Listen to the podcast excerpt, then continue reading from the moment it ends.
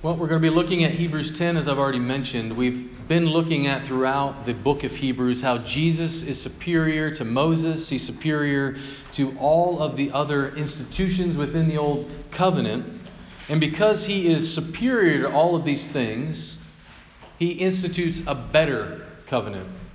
And one of the things that's really difficult in our culture is when you say something is better than something else, you automatically assume, or maybe if you're like me, you automatically assume that that other thing that it's better than is not good.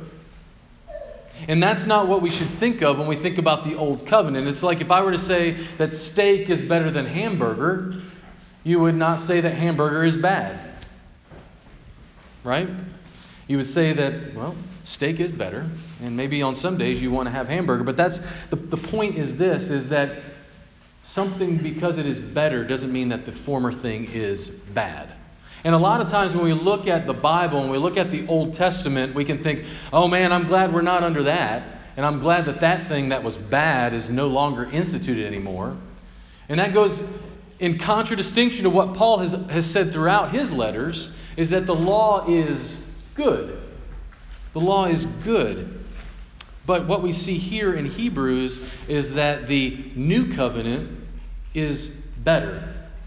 The new covenant is better. And so the book of Hebrews indicts us to think hey, don't, don't think that all of this history should just be thrown away and then now we're New Testament believers and we don't read the Old Testament. You don't know the New Testament until you read the Old Testament, do you? Because Jesus brings to fulfillment all of those things in the Old Testament. And so the book of Hebrews does that, but then it also highlights our confusion in how the world actually functions. Specifically, how God has designed his world and set about how he works in the world. You see, God is patient with you and with me. And God is intentional in how he operates in the world. And so, have you ever considered, have you ever paused and said, man, I really wish that God would have, as soon as Adam and Eve sinned in the garden, he, he could have fixed it right then, couldn't he have? Why in the world did God spend thousands of years waiting and being patient with us? Why not just fix it? Because God is not like you and me that when He sees a problem, He doesn't just want to say, I'm going to fix that problem, because He wants us to see that there is a greater problem, just that there's a leaky faucet. Because God wants to teach you and He wants to teach me what He is like. And He wants to teach you and He wants to teach me what we are like. What do I mean by that? God in Scripture in thousands of years of salvation history, has got proof and example after proof and example of how we are sinful, of how we want to do things the way we want to do them, that we have a problem in our hearts. Because if he were to just fix things immediately, then you and I probably wouldn't be convinced. Because even if you consider the thousands of years of history, you and I still make excuses, don't we? We still minimize our sin. We still try to equivocate and say, well, I'm not as bad as that person over there. And so God uses Scripture to show us what we are really like. Because just like Abraham, just like Israel, you and I are very impatient people. We want to be sanctified right now, and we don't really appreciate what God's doing in the process of growing a tree of righteousness in our lives. But why else does God wait? Why else is He patient? Because He wants to convince you and convince me of what He's really like. See, God's not fretting, He's not shaking like, oh man, I, I really hope this works out. God is patient and intentional, like I've already said. He wants to show us what His character is like, that He is gracious, He is long suffering, He puts up with a lot. He wants us to be able to worship Him more as we consider our issues, our sin, and our just not getting it. And so that's why God is so patient with us. And that's why He instituted an old covenant with all of these regulations to be able to cause us to long for and look for a new covenant that would fulfill the old. So I want us to walk through chapter 10, and I want us to consider three questions. Three questions. What's the relationship of the old covenant to the new covenant? If the old covenant is good, but the new covenant is better, what is that relationship about? Why is the new covenant better than the old covenant? And then why does it matter? Why does it matter? So, what's the relationship between the old and the new covenant? And then why is the new covenant better than the old? And then why does it matter? Because I can get up here and I can walk through verse by verse and I can fill our heads with more knowledge and understanding, and yet it doesn't have any effect in our lives. That's not what the point of preaching is. That's not what this moment is. It's not a Bible study. This is coming to understand what Scripture is and how God, by His Spirit, wants to put it on our hearts to change our lives so that when we leave those doors, we're different. And so, yeah, if, you, if you're feeling it like, man, I really wouldn't be able to understand or explain how the old covenant and the new covenant relate to each other, the, the point of this moment right now is not just to merely give us information, but it's to ask God by His Spirit to change us so that we love Jesus more, so we understand His ways more, and then we are constantly having our vocabulary changed and our actions changed. Because if, at the end of the day, if, if, if that doesn't happen, if I stand up here and explain Hebrews 10, and then your lives aren't changed, or at least you're not challenged to change, then I failed. I'm not here to just give more information, but information that will change you. And so God gives us a few minutes, about 30, if I'm good with time. He gives us about 30 minutes together, and we have hours, hundreds of hours throughout the week. And yet, this moment, God, by His Spirit, wants to take you and me and cause us to do the hard work of understanding these things. And why is God so patient with us? Why has God made the Old Covenant and the New Covenant relate like this? And then, why does it matter? So, what's the relationship of the Old Covenant to the New Covenant?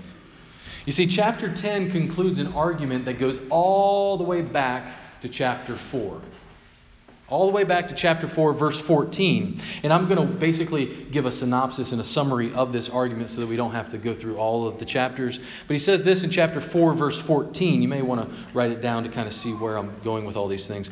But he says this Since then, we have a great high priest who has passed through the heavens, Jesus, the Son of God. Let us hold fast our confession. For we don't have a high priest who is unable to sympathize with our weaknesses but one who in every respect has been tempted as we are, yet without sin. And so then he begins his argument in chapter 4, the middle of it, and then continues to develop that argument to show that the priesthood was always meant to be. In fact, he says this Melchizedek. Remember, we mentioned him uh, for a couple weeks. We mentioned this king of Salem, who's a king of righteousness, and he's a priest, this king priest mysterious figure. And so he starts to walk through that from chapter 4 all the way up to chapter 10.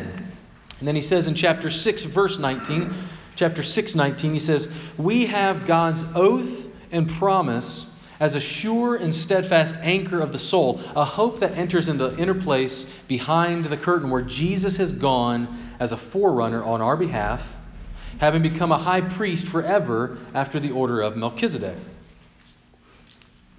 And then chapter 7, because after, the, after Melchizedek shows up in Genesis, there was nothing going on for the most part as it relates to this, this cultic practice of, of priests. You see in chapter 7, verse 11, perfection was not attainable through the Levitical priesthood, right? So you have Melchizedek, then you have the Levites. And what, what the author of Hebrews is saying in chapter 7 is that Levitical priesthood, with all of its regulations, it's not able to save us. He writes this in verse 18 For on the one hand, a former commandment is set aside because of its weakness. Why is it weak? For the law, the old covenant, made nothing perfect or complete. But on the other hand, a better hope is introduced through which we draw near to God. And so the old covenant, what it did is it, it caused you to say, I'm longing for a hope that this can't fulfill right? But then verse 27 of chapter 7 says, Jesus has no need, like those Levitical high priests, to offer sacrifices day after day. First for his own sins and then for those of the people, since he did this once for all when he offered up himself. For the law, the old covenant, appoints men in their weakness as high priests But the word of the oath, which came later than the law, appoints a strong son who has been made perfect forever. And so now we come to our verse, our, our chapter, chapter 10, verses 1 through 4. The author says this in light of this Melchizedekian priesthood and then this Levitical priesthood, we have this high priesthood because all of these other priests were weak. They were unable to forgive sin. They were unable to produce what God had created them to produce in the beginning. So, chapter 10, we see this argument continues. The author writes this. For since the law has but a shadow of the good things to come instead of the true form of these realities, it can never, by the same sacrifices that are continually offered every year, make perfect those who draw near. Otherwise, would they not have ceased to be offered, since the worshippers, having once been cleansed, would no longer have any consciousness of sins? But in these sacrifices, speaking about the Old Covenant sacrifices, there is a reminder of sins every year. For it is impossible for the blood of bulls and goats to take away sin. The priesthood of the Old Covenant was a shadow of the reality. So let me ask you this Is your shadow bad? Is your shadow bad? You kind of a weird question, isn't it? Because it's neither good nor bad. It just is. Our shadow is, if you look at it on the ground, it has the contours of the reality. So it's neither good nor bad. It just is. It just is. And, and, and, that's what we see here, the author of Hebrews is trying to tell us, is that the old covenant was meant to be have the contours of what salvation was to look like. There was a priesthood. There was blood that was going to be spilled so that we might have life. And so it was a shadow of the true substance, God Himself.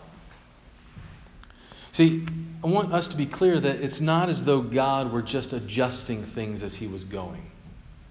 God didn't try to set all this up in the old covenant and say, oh man, he's not like a mechanic who works on your car and says, I think it might be the distributor, I think it might be the transmitter. Uh, Not really sure, but I'm going to keep tinkering until I figure out a solution. He, see, God is more like a doctor who makes a diagnosis and has a prescription to make you better. He knows the kind of drugs and medicine that you need to make you better. And over time, he's going to say, We're going to start you out on this, and then we're going to transition to this medicine. That's what God is like. He, he starts the old covenant knowing what the problem is. It's always been in here of what we've talked about. So he's not tinkering around trying to figure it out. You see, the old covenant managed the symptoms of our problem.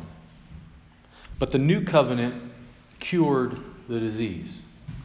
The old covenant simply managed those things and caused you to look for the cure that was to come in the new covenant, where blood was spilt in the old covenant through bulls and goats, right? Verse 4 it's impossible, it's impossible for the blood of bulls and goats to take away sins.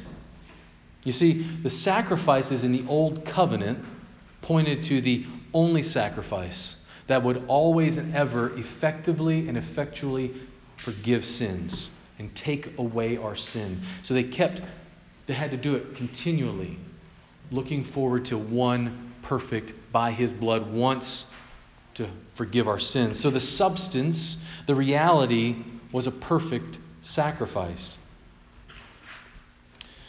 You see, sure, Israel was required to bring a bull or a goat, right? That, they were supposed to bring a bull or a goat that was unblemished, unstained by sin. But the problem wasn't with bulls or goats, was it? Who sinned against God? Was it an animal? No, the one who sinned against God was a human being. And so, even from the beginning, even from the time of Abraham and Isaac, we get these shadows, these contours of what God had from the beginning, from before creation, had already determined would take place. To lift up his son and to honor his son and to show that there is only one who can ever and only take away sin. And so, where you see this human sacrifice that was somewhat alluded to in Abraham and Isaac, we see it totally fulfilled in the person of Jesus because a human being is who sinned against God, not a, not a bull or a goat. And that was God's intention always from the beginning. Secondly, then why is the new covenant better than the old covenant? Why is the new covenant better than the old covenant? And I don't have time, obviously, to walk through all these verses, so let me just distill it down to its main point of these verses. The new covenant is better than the old covenant because it fulfills the old covenant, because it brings to completion the old covenant, because it actually brings to perfection God's people. It brings to perfection God's people. Let me put it another way. The old covenant sacrifices pointed to a complete and lasting forgiveness of sin. A complete and lasting forgiveness of sin. Did you see here where it's indented verses uh, the second half of verse 5 all the way to verse 7? That's a quote from Psalm 40. A quote from Psalm 40 verses 6 through 8. And this is King David writing in at the height of Israel's uh, institution. David is saying, you know what, this is, this is the, the high point of, of history, in salvation history for Israel. And here David is saying, the blood of bulls and goats can't take away sin. Sacrifices and offerings you have not desired. In burnt offerings and sin offerings you take no pleasure.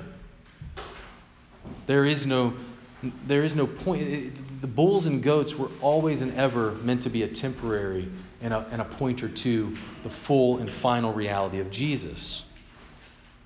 You see, sacrifices, bringing a, a bull or a goat, those sacrifices were meant to be an outward expression of what was already going on in the believer's heart.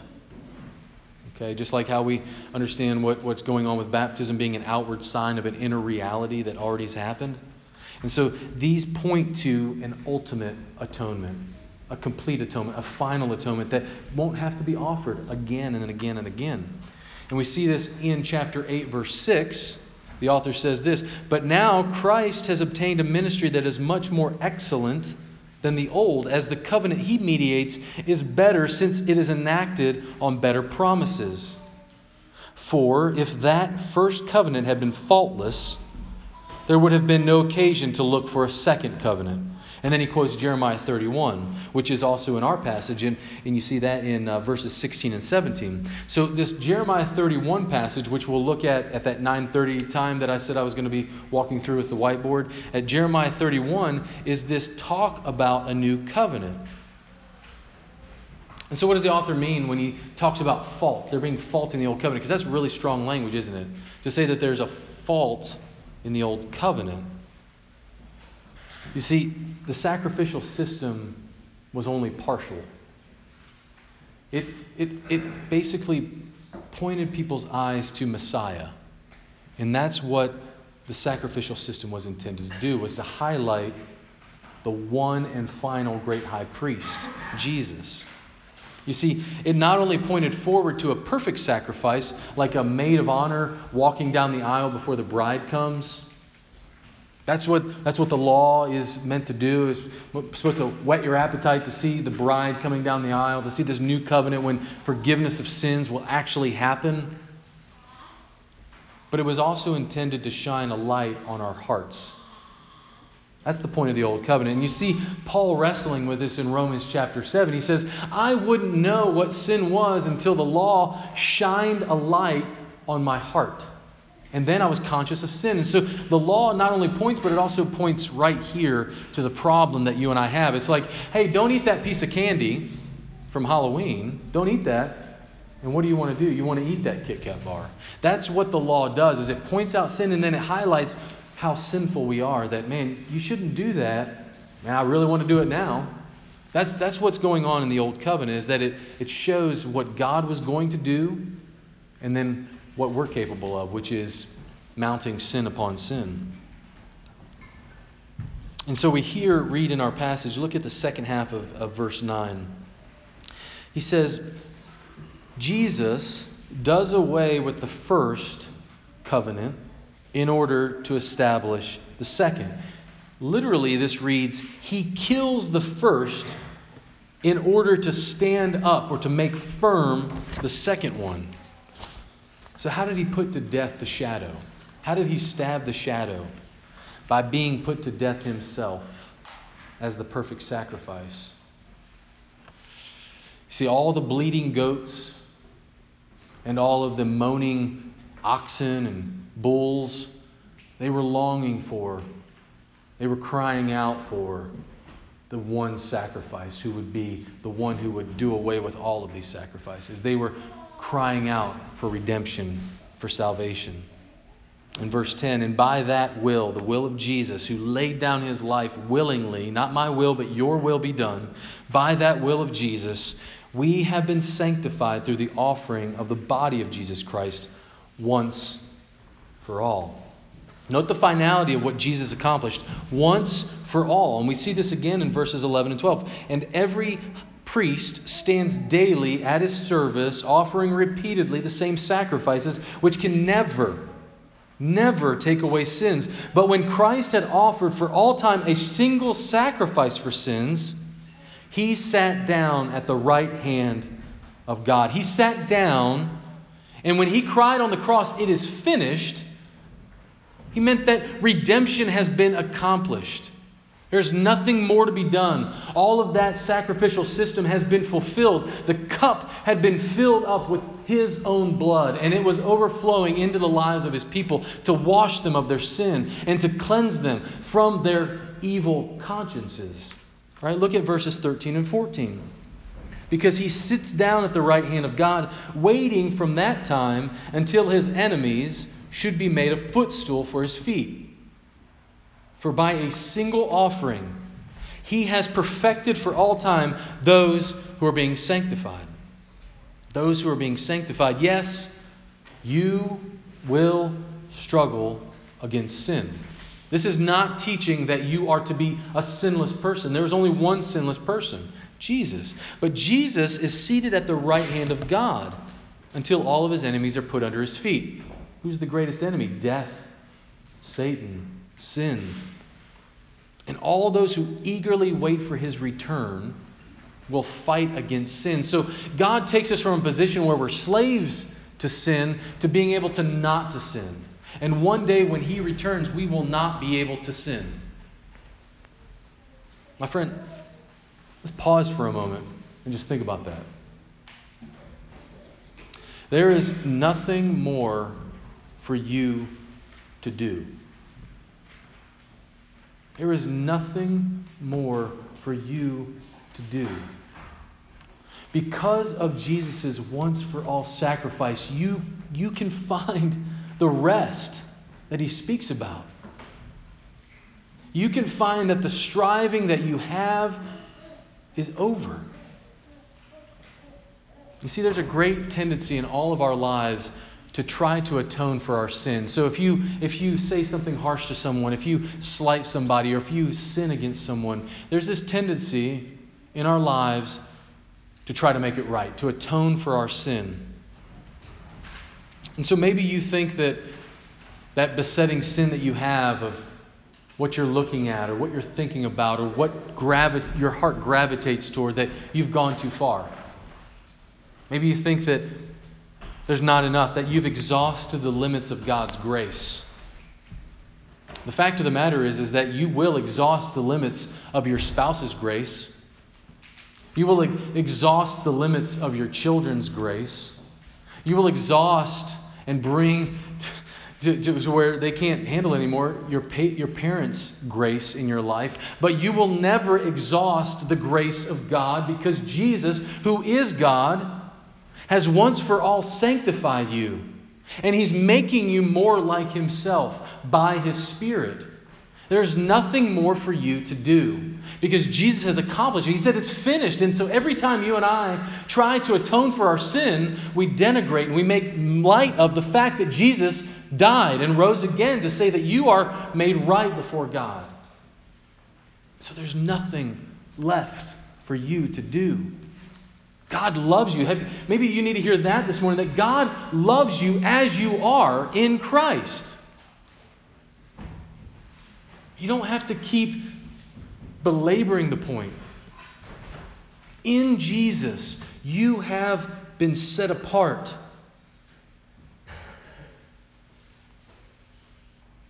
And the sooner you and I embrace the fact that we need a Savior outside of ourselves that we can't trust in princes, right? We, we, read, we, we read about in Psalm 146 earlier. We can't trust in princes. We can't trust in anything else, including ourselves. Our obedience is paltry. Our obedience is always partial because that obedience is also meant to point to the perfect obedience of another. And so you can say, It's finished. And Satan, when you tempt me to despair and tell me of the guilt within, what do you do? You don't look inside and say, Man, I really got to clean myself up. Upward, I look and see him there who made an end of my sin. And you can lay it down and you can say, Because Jesus died and rose again, I don't have to prove myself anymore. I'm going to be a really cruddy parent. I'm going to be a really cruddy sibling. I'm going to be a really cruddy child.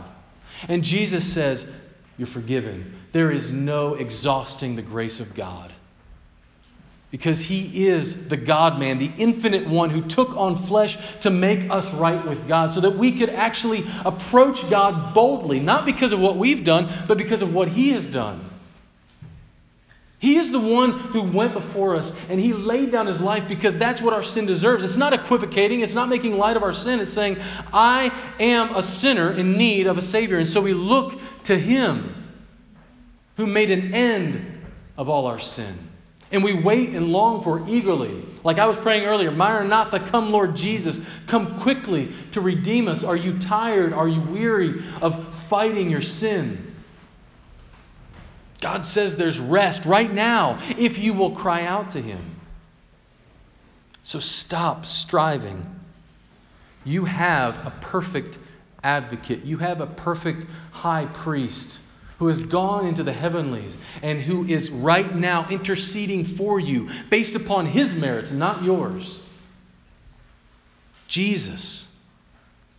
Jesus, the crucified one, the risen one who looks at you and he says, I love you and I will lay down my life for you. You are mine.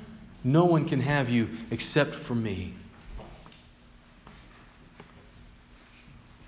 And so, what ought this fact that Jesus, the one who has instituted a better covenant, what ought that to do in our lives? Because we can, like I said earlier, we can just look at this and like, oh, that's really neat. Oh, that's cool. Oh, I see how those pieces fit together. What ought this to produce in our lives? This is not merely an academic endeavor. God, by His Spirit, wants to make you more like Jesus. So, how does that happen? This is our third point, our third question. Why does this better, perfect, and permanent covenant matter? If you didn't feel that mattering to you, if, you're, if in your heart it wasn't welling up to consider that you don't have to strive anymore, then the author gets very, very practical. Very practical. And he says this it frees us from constantly trying to measure whether we're enough. Because we've come to the realization and confession that we will never do enough. Because Jesus has, we are enough as we are in Him. Like a, like a zit faced teenager, God has stooped down and kissed you on the forehead. You don't repulse him with your sin. He's not surprised. He loves you, just as a mother loves her zip faced teenager who nobody else thinks is good looking. But mama does. And that's what God sees. He says, You know what? Yeah, I, I, I see you. I see your, your foibles. I see that you've fallen. Get up. Brush yourself off. I love you. Keep trying. Keep moving closer to me. I'm not going to cast you away. I'm not going to get tired of giving you grace. That's what I do. We're loved. We're accepted. We're free to be the person who God created us to be, no longer enslaved to sin. Look at verses 19 and 20. This is where it gets really practical. It says, Therefore, because of this high priest, brothers and sisters, since we have confidence to enter the holy places by the blood of Jesus, by the new and living way that he opened for us through the curtain, that is, through his flesh, let us draw near to this holy and perfect and inapproachable God. Let us enter into his presence, not cowering and not fearful that he's going to strike us down, but we go to him boldly and with full confidence and full assurance. Because, like a sure guide with a machete in his hand, Jesus is cutting away the thorns and the thistles of our lives so that we can come closer to God. He's our, he's our tour guide. He's, he's the one who's chopping through the wilderness that would try to entangle us up and keep us from pursuing God. But if we follow Him, He'll clear the path. He continues to make us able, make us able to fellowship with God. And as we draw near to God, what should, what should happen in our lives? It should have three effects. Let's look at verses 21 through 24. 21 through 24. And since we have a great high priest over the house of God, let us draw near with a true heart in full assurance of faith, with our hearts sprinkled clean from an evil conscience and our bodies washed with pure water. Let us draw near to God. So, next time you sin in the next hour against your spouse or against your kids or against someone else, realize that you can draw near to God like that. You don't have to do penance. You don't have to crawl on your hands and knees. You can't atone for your sin, but you can have your conscience cleansed. And so maybe you are coming here and you feel like there's a dark cloud over your mind and over your heart. You're saying, Matt, I, I really am, am exhausted from having the same struggles that I had 10 years ago, 15, 20 years ago. God says He can cleanse your conscience so that you can come to Him boldly. Why? Because it's based upon a high priest's blood, not yours. But then, secondly, secondly, what does he say? Let us, verse 23, let us hold fast the confession of our hope without wavering, for he who promised is faithful. And you see this, this concept throughout Hebrews, this holding fast our confession, holding it fast because the temptation in life is to slowly lose grip of. You get bored with Christianity. You get bored with the things of God. You get bored with constantly coming to church and constantly hearing the same things over and over sometimes.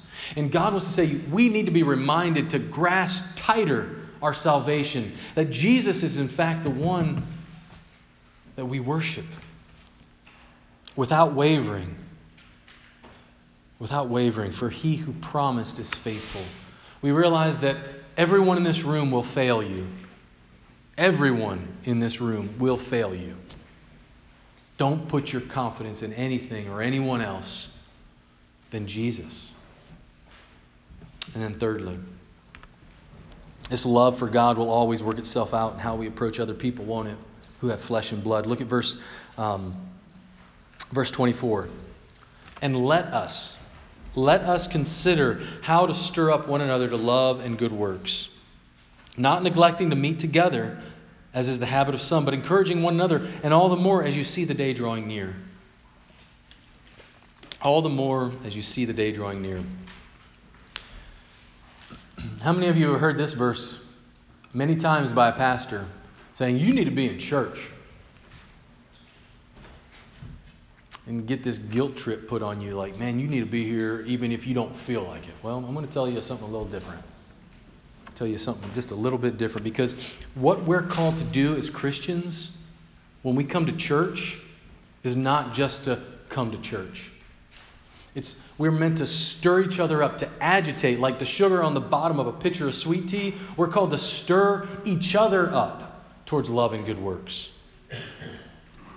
You see, all of us have sediment in our lives, and we need each other to stir us up, to agitate, to kind of say, hey, don't forget the confidence that you have in Jesus.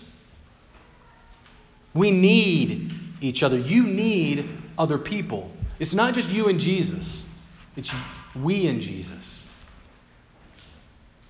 In order for you to be all that God created you to be, you need other people, whether you like it or not. And in fact, over time, you'll learn to like it and you'll learn to appreciate it that you have to look to others for your help. You see, my, my biggest struggles in my marriage, my biggest struggles in life are when I think, okay, I, I just messed up. Let me just go and try to figure it out.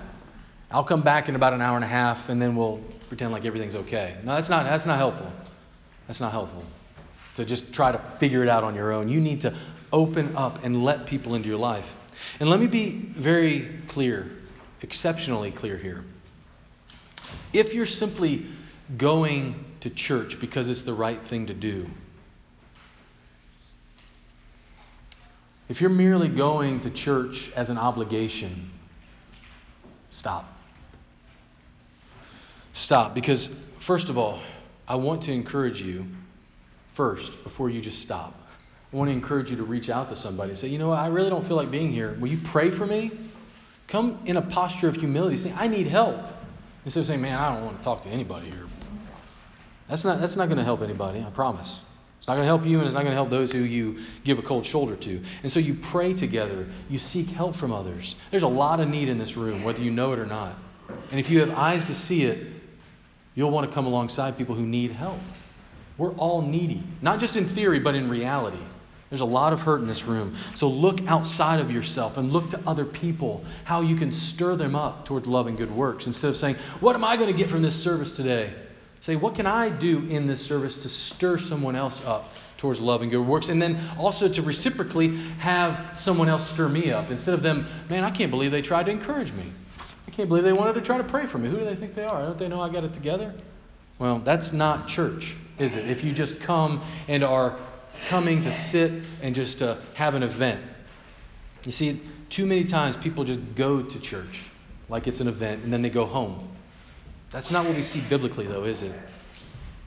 I remember there was a time when I didn't like to go to church as a Christian. And at root, it's because I didn't know anybody in the congregation. And so, what I'm trying to get us to do as a church is to know one another outside of this hour and a half together. Because you won't want to come to church if you don't know anybody if you don't know the struggles that each other are having. And so we can talk a lot about community, but if we're not actually calling each other or texting each other or emailing each other or actually asking each other questions, then we won't want to come to church very long. Sure, I was in a community group, but I still didn't want to come to church because I was going to it half heartedly, looking out for myself instead of looking out to other people, how I might serve them. Why would you want to go to a church where you didn't know people? It's not the kind of church that we want to have. So, so text someone to invite them to the gun range or to go bowling. Get in each other's lives. Love one another in reality, not just in theory. I promise that you'll find church more enjoyable. And then don't come out of obligation. Don't come out of obligation. Jesus is going to build his church. Jesus is going to build his church and it's not going to be because people just gut it out and come to church out of obligation. You see, you can fall into hypocrisy if you do that. If you pretend like everything's all right, if you paint a smile on your face, and if you pretend like you have it together.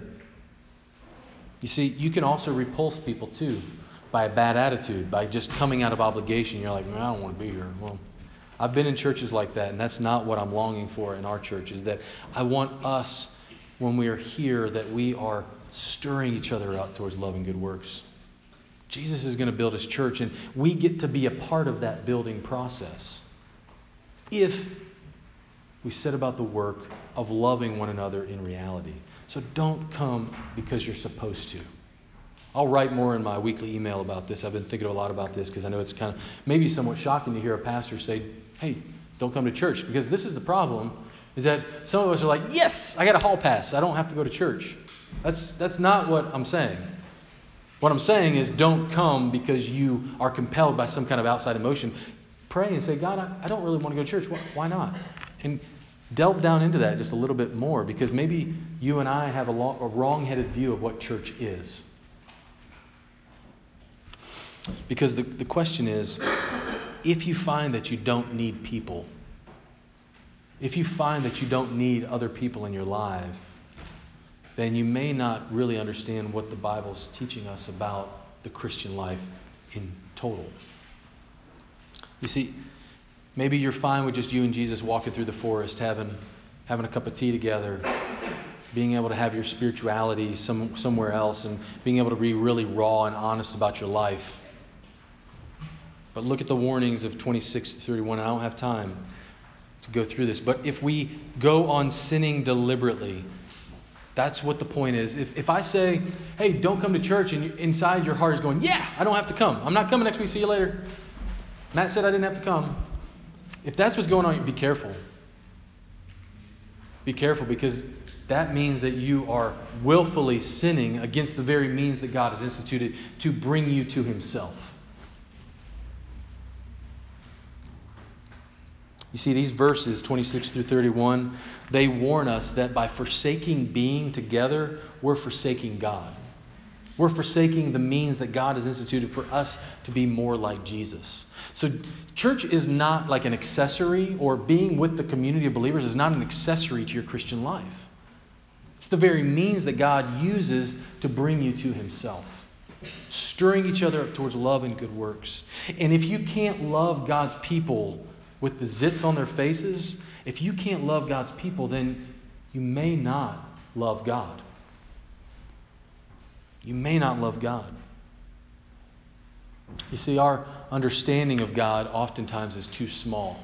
We relegate him to just a transactional relationship, like, I'm going to go to church, listen, learn, and then I'm going to go away. And we treat our relationships transactionally too.